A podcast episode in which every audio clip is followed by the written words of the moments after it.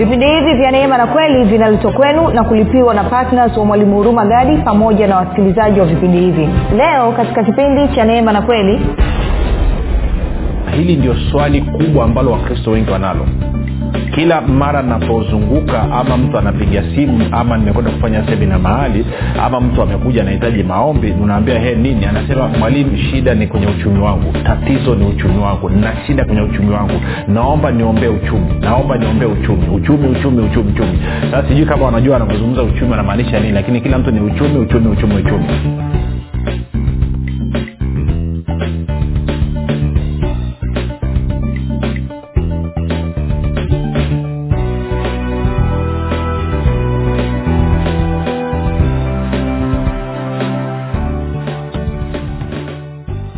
pale ulipo rafiki ninakukaribisha katika mafundisho ya kristo kupitia vipindi vya neema na kweli. Jina langu naitwa huruma gadi. Ninafuraha kwamba umeweza kuungana nami kwa mara nyingine tena ili kuweza kusikiliza kile ambacho bwana wetu yesu kristo ametuandalia kumbuka tu mafundisho ya kristo yanakuja kwako kila siku muda na wakati kama huu yakiwa na lengo la kujenga na kuimarisha imani yako wewe unayenisikiliza ili uweze kukua na kufika katika cheo cha kimo cha utimilifu wa kristo. Kwa lugha nyingine ufike mahali uweze kufikiri kama kristo uweze kuzungumza kama kristo na uweze kutenda kama kristo kumbuka rafiki kufikiri kwako kuna mchango wa moja kwa moja katika kuamini kwako. Ukifikiri vibaya utaamini vibaya. Ukifikiri vizuri utaamini vizuri. Hivyo basi fanya maamuzi ya kufikiri vizuri na kufikiri vizuri ni kufikiri kama kristo na ili uweze kufikiri kama kristo unabudi kuwa mwanafunzi wa kristo. Na mwanafunzi wa kristo anasikiliza na kufuatilia mafundisho ya kristo kupitia vipindi vya neema na kweli. Um, tuna tunaanza somo jipya siku hii ya leo somo linalosema uh, tatizo ni nini katika uchumi wangu? Tatizo ni nini katika uchumi wangu? Kimsingi ukifuatilia ma- maisha ya wakristo wengi uh, sio tu kwamba uh, wamejaa changa, wana changamoto za kutosha na za kupindukia katika uchumi wao lakini pia wana maswali ya kutosha kuhusu huyu mungu wa biblia kwamba wanaangalia jinsi alivyokuwa akienenda na wakina abrahamu isaka na yakobo na wakina daudi na solomoni jinsi ambavyo hao watu walikuwa matajiri wa kupindukia wakina ayubu. Alafu wanaangalia maisha ya kwao binafsi wanaona mbona havifananii na hivyo wana maswali ya kutosha. Kwa hiyo tunataka katika uh, fundisho hili tujaribu kuangalia tatizo ni nini na ufumbuzi wake ni nini. Kwamba mimi kama mkristo natakiwa nienende vipi ili uchumi wangu uweze kukaa sawasawa lakini kabla ya kuanza kuchambua hilo basi nikukumbushe tu kwamba kama ungependa kupata mafundisho ya kwa njia ya video tunapatikana katika youtube. Eh, chanel yetu inakwenda kwa jina la mwalimu huruma gadi ukifika pale subscribe. Lakini pia utakapoangalia video yote tunaomba uweze kulike pamoja na kushare na kama ungependa kupata mafundisho kwa njia ya sauti kwa maana ya audio tunapatikana katika google podcast katika apple podcast na katika spotify. Nako pia tunapatikana kwa jina la mwalimu huruma gadi. Ukifika pale tafadhali subscribe lakini pia utakaposikiliza fundisho lolote usisahau kushare na watu wengine. Kama ungependa kupata mafundisho haya kwa njia ya ya ya ya, ya whatsapp ama telegram basi unaweza ukatuma ujumbe mfupi tu ukasema niunge katika namba 789 5242 nawe utaunganishwa. Usisahau pia kwamba tunapatikana katika whatsapp na katika instagram nako pia tunakwenda kwa jina la mwalimu hurumagadi nako huko utaenda utapata mafundisho kwa njia ya sauti. Baada ya kusema hayo basi nitoe shukrani za dhati kwako wewe ambao umekuwa ukisikiliza na kufuatilia mafundisho ya kristo kila itwapo leo na umekuwa ukihamasisha wengine nao waweze kusikiliza. Nasema asante sana kwa upendo wako asante sana kwa uaminifu wako. Na kama unanisikiliza kwa mara ya kwanza leo hii nikukaribishe na nikupe ongera na pili nikupe angalizo dogo tu kwamba mafundisho ya kristo ni tofauti sana na mafundisho ambayo umezoea kuyasikia. Na kwa sababu hiyo utakaposikia kitu ukaona kinapingana na kile ambacho unakifahamu ama na kile ambacho unakiamini badala ya kukasirika na kuzima redio ama kutoka katika grupu tafadhali nipe siku tatu mfululizo uweze kusikiliza. Kumbuka kwenye mafundisho ya kristo tunamfundisha mkristo aweze kuishi kwa imani ndani ya ufalme wa mungu. Ufalme ambao ameingia kwa sababu ya uhusiano wake na mungu kupitia agano jipya la bwana na mwokozi wetu yesu kristo kwa hicho ndicho ambacho tunakifanya na ndio maana mafundisho yote yanakuwa yako tofauti sana na mafundisho mengine. Kwa sababu mafundisho mengi zaidi yamejikita katika torati na sheria ya musa. Ndo ambaye umekuwa ukifanya maombi kwa ajili ya kwangu mimi na timu yangu lakini kwa ajili ya wasikilizaji wa vipindi vya neema na kweli. Tunasema asante sana kwa maombi yako. Maombi yako yanaleta tofauti kubwa kabisa. Tunashukuru tunasema asante. Endelea kuwa mwaminifu. Usichoke. Na unapoomba omba sasa na waefeso mlango wa kwanza mstari wa kumi na saba hadi ishiri na tatu na wakolosai mstari ule wa tisa hadi kumi na moja. Hiyo inazungumzia kuomba kwa ajili ya wasikilizaji wa vipindi vya neema na kweli. Unasema vipi kuhusu wewe mwalimu na timu yako? Omba kama vile ambavyo bwana atakuwa amekuelekeza. Na mwisho nitoe shukrani kwako wewe ambao umefanya maamuzi ya kuwa patna wa vipindi vya neema na kweli kwa mapato yako ya kila mwezi umeamua kushiriki ili kuhakikisha injili inasonga mbele. Na nikiwa katika hilo niseme ni tu kwamba inawezekana unanisikiliza na kwenye mkoa ambao unatokea mafundisho ya kristo kupitia vipindi vya neema na kweli hajafika na labda ndani mwako unasikia msukumo kwamba vipindi vingefika. Kitu ambacho naweza nikakushauri ni jambo hili. Tafuta watu wachache uwaorganizi alafu mwende kwenye radio station mkubaliane na radio station alafu mwanze kulipia hizo gharama alafu mimi na timu yangu tutapeleka vipindi kwao ninyi fedha ambazo mtakuwa mmezikusanya mtalipa moja kwa moja katika radio station badala ya kututumia sisi. Na sisi kazi yetu itakuwa ni kupeleka vipindi moja kwa moja. Tukifanya hivyo inakuwa imetupunguzia sisi mzigo tunakwenda sawasawa rafiki. Maana yake ni kwamba wengine sio tu kwamba wengine hawajui tu sio kwamba tu kwamba ni changamoto kusimama katika imani kwa ajili ya kupata hela kwa ajili ya redio lakini pia tangine tunapata shutuma. Tunaonekana kama tunafundisha kwenye redio ili tupate fedha. Kwa hiyo tukipata watu ambao watalipa moja kwa moja katika radio station na sisi kazi yetu ikawa ni kupeleka vipindi itatusaidia mno. Kwa hiyo inawezekana wewe ni mmojawapo kati ya hao ambao unapata huo msukumo naenda kwenye radio station ya mkoa wako ulizia gharama ni shilingi ngapi alafu angalia namna kuorganize watu wa sehemu yako hiyo alafu mnaenda mnalipa kwenye redio si tunapeleka vipindi moja kwa moja. Kwa hiyo mambo anakuwa safi kabisa. Baada ya kusema hayo basi nataka tuanze sasa somo letu jipya ambalo tumeliita tatizo ni nini katika uchumi wangu? Hili haya ndo maswali ambayo ama hili ndio swali kubwa ambalo wakristo wengi wanalo kila mara napozunguka ama mtu anapiga simu ama nimekwenda kufanya semina mahali ama mtu amekuja anahitaji maombi unaambia he nini? Anasema mwalimu shida ni kwenye uchumi wangu. Tatizo ni uchumi wangu. Na shida kwenye uchumi wangu. Naomba niombee uchumi. Naomba niombee uchumi. Uchumi uchumi uchumi uchumi. Sasa sijui kama wanajua wanavyozungumza uchumi wanamaanisha nini lakini kila mtu ni uchumi uchumi uchumi uchumi.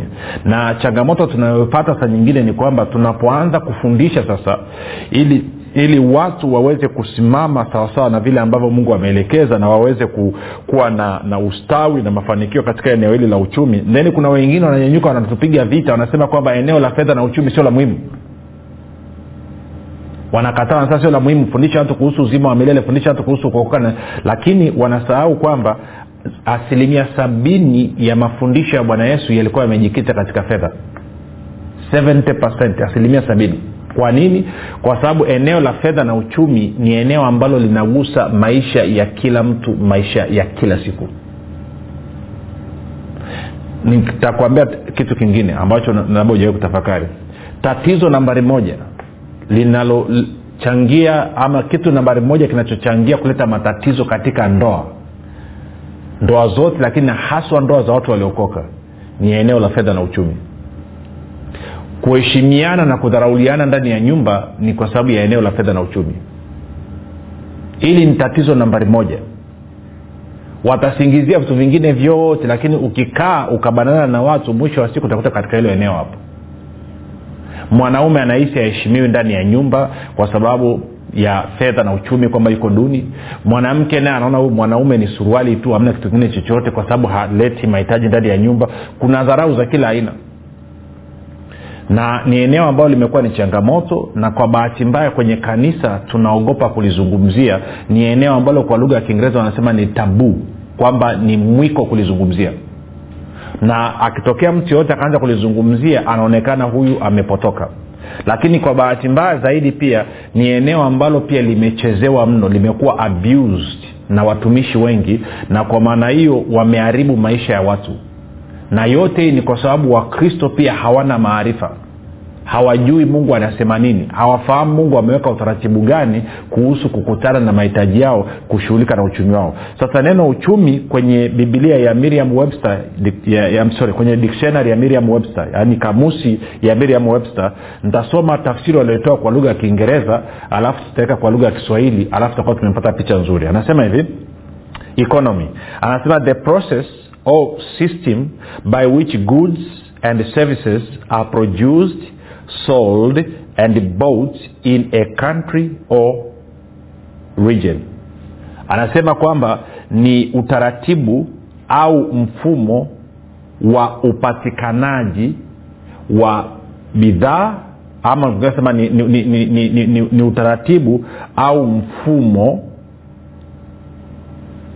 ambao bidhaa na huduma zinazalishwa zinauzwa na zinapatikana ama zinanunuliwa katika nchi au ukanda fulani.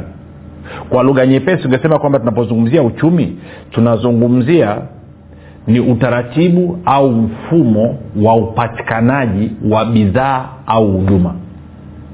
Upatikanaji kwa maana ya uzalishaji lakini upatikanaji kwa maana ya matumizi kwa hiyo hiyo ndo, ndo tafsiri fupi ya neno uchumi. Kwamba tunapataje bidhaa zetu? Tunapataje huduma zetu? Tuko sawasawa na hili limekuwa ni changamoto kwenye maisha ya watu. Kwao nataka tulijibu kibibilia sasa tuanze taratibu. Swali linakuja la msingi kwa mfano moja nikusomee mstari mmoja. Tuende kwenye yeremia alafu tutakuwa tumeanza vizuri yeremia mlango wa ishirina tisa. Ni mstari ambao tunafahamu lakini nataka tuusome tu sio mbaya. Yeremia eh, mlango wa ishirina tisa mstari wa kumi na moja.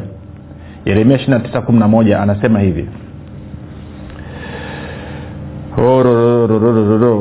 Anasema uh, nikisoma kwenye bibilia ya neno anasema kwa maana huyu ni mungu anasema kwa maana ninajua mipango nilionayo kwa ajili yenu asema bwana ni mipango ya kuwafanikisha na wala si ya kuwadhuru. Ni mipango ya kuwapa tumaini katika siku zijazo.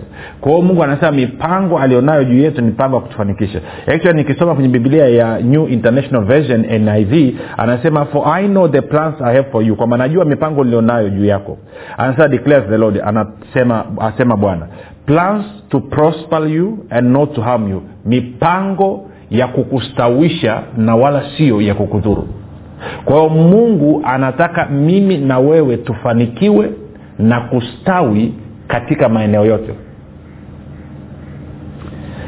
Twende pia kwenye kwenye waraka watatu wa, wa yohana mlango ule wa kwanza na mstari ule wa pili alafu usikie jinsi ambavyo anasema. Of course nikisoma kwenye neno anasema hivi mpendwa naomba ufanikiwe katika mambo yote na kuwa na afya njema kama vile nafsi yako ifanikiwavyo ama roho yako ifanikiwa nafsi ifanikiwavyo. Kwenye new king james version anasema beloved i pray that you may prosper in all things. Kwamba anasema naomba kwamba ustawi katika vitu vyote ama katika mambo yote and be in health just as your soul prospers. Kwa hiyo anasema kwamba mpenzi naomba ufanikiwe na kustawi katika maeneo yote katika mambo yote na kuwa na afya kama vile nafsi yako inavyofanikiwa na kustawi. Kwao kwa kifupi mipango alionayo mungu juu ya watu wake ni mipango ya kuwafanikisha na kuwastawisha kwa sababu mungu mapenzi yake ni kwamba kila mtu anatakiwa kufanikiwa na kustawi na kuwa na afya kama vile nafsi yake inavyostawi na kufanikiwa. Hiyo ndo mipango ya mungu. Sasa swali linakuja kama hayo huo ndo mpango wa mungu kwa kila mtu ambaye analiitia jina lake.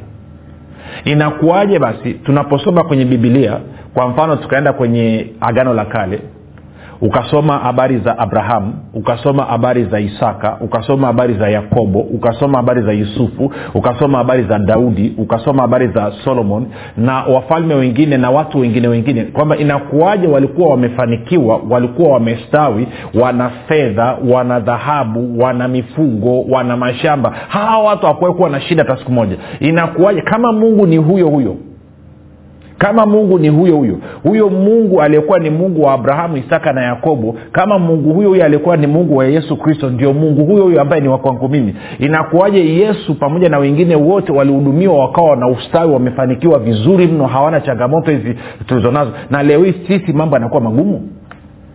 Hilo ndo swali ambayo walionalo na ntakwambia kitu kimoja. Shida ni kwamba watu wengi hawajui tu kwamba swala zima mtumishi mmoja akasema swala la ustawi na swala la mafanikio hali hali nini? Haliitikii yani okay, maombi hayawezi kusaidia ukastawi na kufanikiwa. Wala kufunga hakuwezi kusaidia ukastawi na kufanikiwa. Kwao utafunga mpaka tumbo litagusana na mgongo lakini hutaka ufanikiwe. Kwa sababu kuna utaratibu ambao mungu ameuweka na kwa maana hiyo basi inavyoonekana nikisoma bibilia na ukisoma hao kwa mfano ukizungumzia abrahamu isaka na yakobo na daudi na solomoni na yusufu hao walikuwa wanaishi katika agano la kale.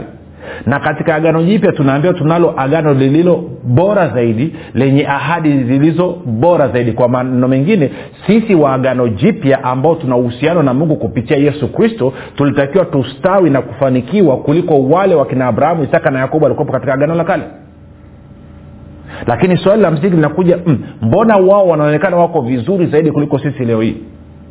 Na inawezekana wewe unayenisikiliza na wewe una changamoto zako. Na changamoto kumbuka zinapishana. Kuna mwingine wakati mwingine anaangaika kupata kupata hela ya chakula kuna mwingine hela ya chakula sio tatizo kwake. Mwingine tatizo lake ni hela ya kodi ya nyumba. Kuna mwingine kodi ya nyumba sio tatizo kwa sababu ana nyumba ya kwake mwenyewe. Lakini kinachomsumbua ni ada ya watoto na kuna mwingine nyumba sio tatizo chakula sio tatizo nyumba sio tatizo ada ya watoto sio tatizo. Lakini ana changamoto katika maeneo mengine. Kuna mambo ambayo anataka kuyafanya katika maisha yake lakini anamsumbua. Labda anataka kusaidia wazazi wake labda anataka kusaidia ndugu zake anataka kusaidia rafiki kila mtu ana changamoto ya kwake. Kwao kunisikiliza alafu ukasema mimi sina changamoto yote si kweli? Kwa wote tuna changamoto katika maeneo mbalimbali na ungekuwa unanisikiliza sasa ukasema mimi mwalimu mimi sina changamoto katika nani eneo la fedha na uchumi moja nitakupa ongera lakini mbili nitakuuliza swali hili kama kweli hauna changamoto mbona hujanipigia simu na kusema mwalimu hii bili ya redio hacha nilipe mimi mwenyewe. Waambia watu wapumzike. Eh, haujafanya hivyo kwa sababu bado una changamoto kwa sababu unaogopa ukichukua dhamana ya kulipia gharama za injili kwa njia ya redio maanake unasema hela yangu itaisha. Na kwa maana hiyo ulichonacho kwa lugha nyingine ni kwamba unaona kuwa hakitoshi.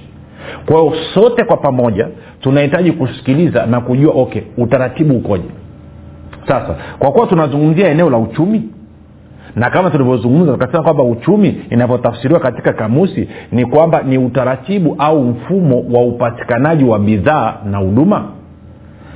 Neno natakiwa tujiulize sisi kama wakristo sisi kama watu tuliozaliwa mara ya pili mungu ametuwekea utaratibu gani wa kutuhudumia katika ambao tunatakiwa kuufuata ama ametuwekea mfumo gani ambao tunatakiwa kuufuata ili kuweza kupata bidhaa na huduma ambazo tunazitaka.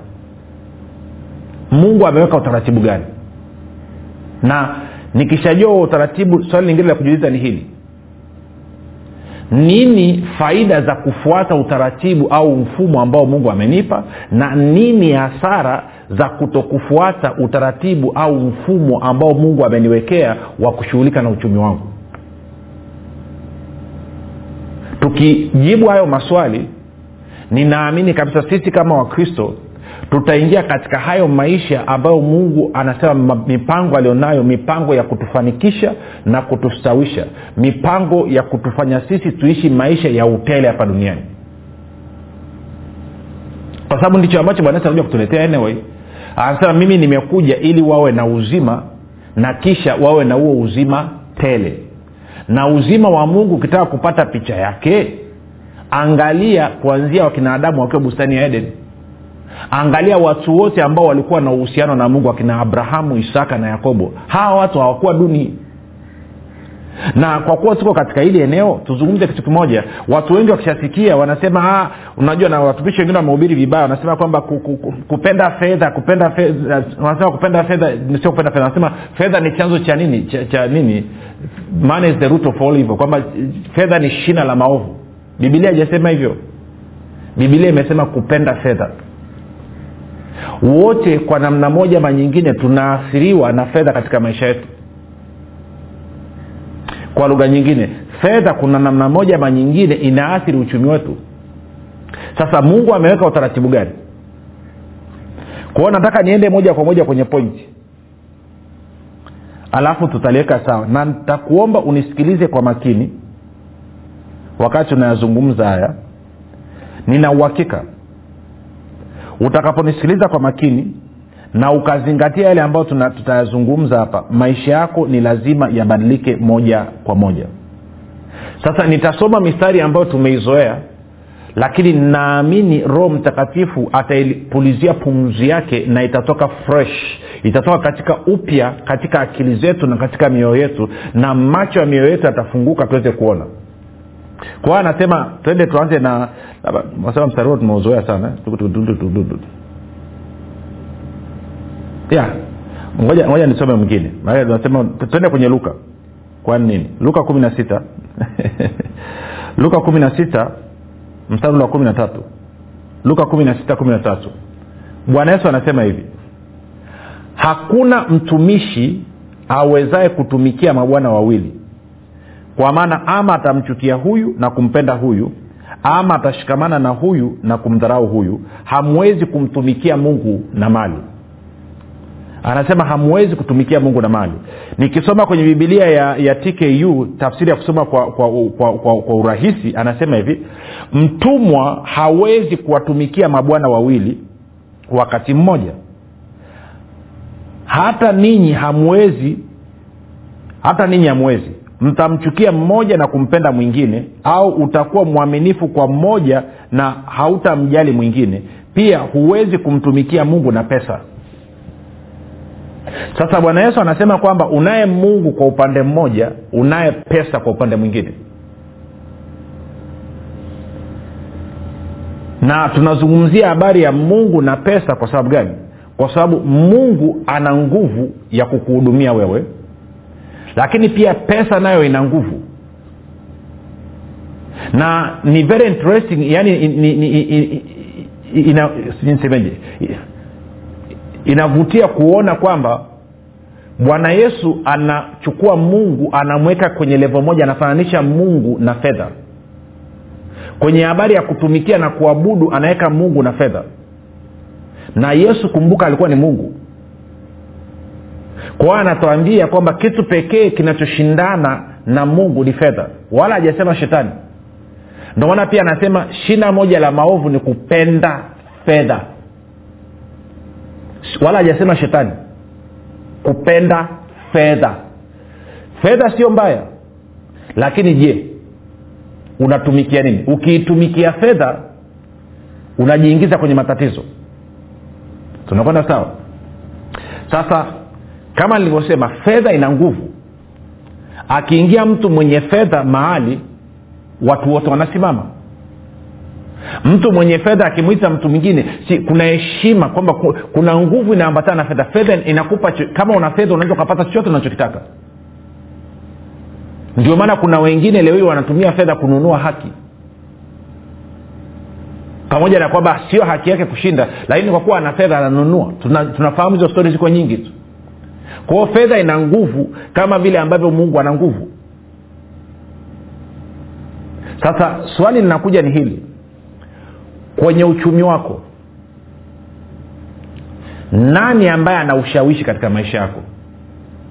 Je maisha yako yanashawishiwa na nguvu ya mungu ambao tunaita ni ufalme wa mungu? Ama maisha yako yanashawishiwa na nguvu ya fedha? Kwa lugha nyingine nani mwenye sauti ya mwisho? Mungu na nguvu zake? Ama fedha na nguvu zake. Nani ni bosi? Nani ni mtawala? Sasa tukiwa na hiyo kichwani kusomea mstari mmoja hapo takuwa tumefikia mwisho tendea kipindi kinachokuja. Tuende kwenye kumbukumbu la torati. Mlango wa nane. Alafu nitasoma mstari wa, kumi na nane hadi wa kumi na tisa. Alafu tutapozi hapa tendea kipindi kijacho. Anasema hivi mungu anasema bali utamkumbuka bwana mungu wako maana ndiye akupae nguvu za kupata utajiri ili alifanye imara agano lake alilowapa baba zako kama hivi leo. Lakini itakuwa 19 kama ukimsahau bwana mungu wako na kuiandama miungu mingine na tunafahamu ukisoma kwenye kwenye kutoka ishirini ishiri anazungumzia miungu ya fedha na dhahabu na kuitumikia naona neno kutumikia na kuitumikia na kuiabudu na washuhudia leo ya kuwa mtaangamia bila shaka. Kwa hiyo mungu anaweka wazi anasema ukinitumikia mimi ukaniabudu mimi nitakupa nguvu za kupata utajiri nguvu za kustawi na kufanikiwa. Lakini kama utatumikia na kuabudu miungu mingine na tunafahamu kufuatana na ma- ma- maelekezo ya yesu anazungumzia fedha ama mali na fedha maanake anasema hakika uta, utaangamia. Kwao kama sasa hivi una changamoto ya fedha na uchumi katika maisha yako swali la kujiuliza ni hili. Changamoto ya uchumi unayopata je katika maisha yako tegemeo lako nani? Unategemea mungu na nguvu zake ama unategemea fedha na nguvu zake? Kama unategemea fedha na nguvu zake tayari bwana yesu amesema utaangamia mungu amesema utaangamia. Kwa hakika. Na kama unamtegemea mungu na kuhakikishia na nguvu zake mambo yako sasa ni safi katika uchumi wako. Kwa sababu hamna katikati. Anasema hamwezi mkatumikia mabwana wawili na inawezekana unanisikiliza sasa hivi mungu sio bwana na mwokozi wa maisha yako. Kwao nikupe nafasi ya kumpokea yesu kristo leo hii. Sema bwana yesu nakukaribisha katika maisha yangu. Uwe bwana na mwokozi wa maisha yangu. Asante kwaona mimi sasa ni mwana wa mungu. Rafiki nakupa ongera nakukaribisha katika familia ya mungu. Tukutane kesho muda na wakati kama huu. Jina langu naitwa huruma gadi. Yesu ni kristo na bwana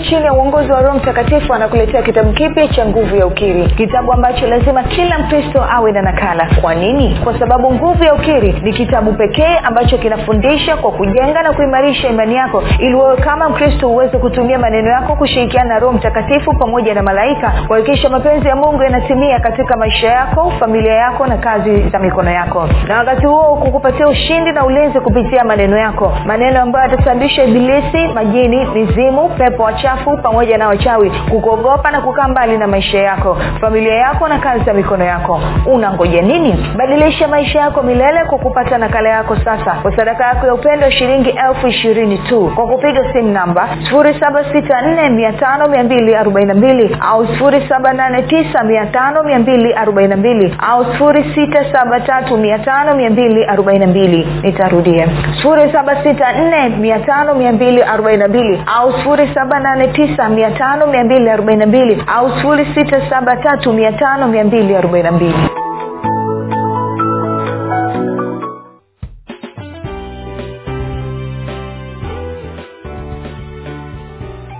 umekuwa ukisikiliza kipindi cha neema na kweli kutoka kwa mwalimu hurumagadi kwa mafundisho zaidi kwa njia ya video usiache kusubscribe katika youtube channel ya mwalimu hurumagadi na pia kumfuatilia katika apple podcast pamoja na google podcast kwa maswali maombezi ama kufunguliwa kutoka katika vifungo mbalimbali vya ibilisi. Tupigie simu namba 7645242 au 7895242 au 6735242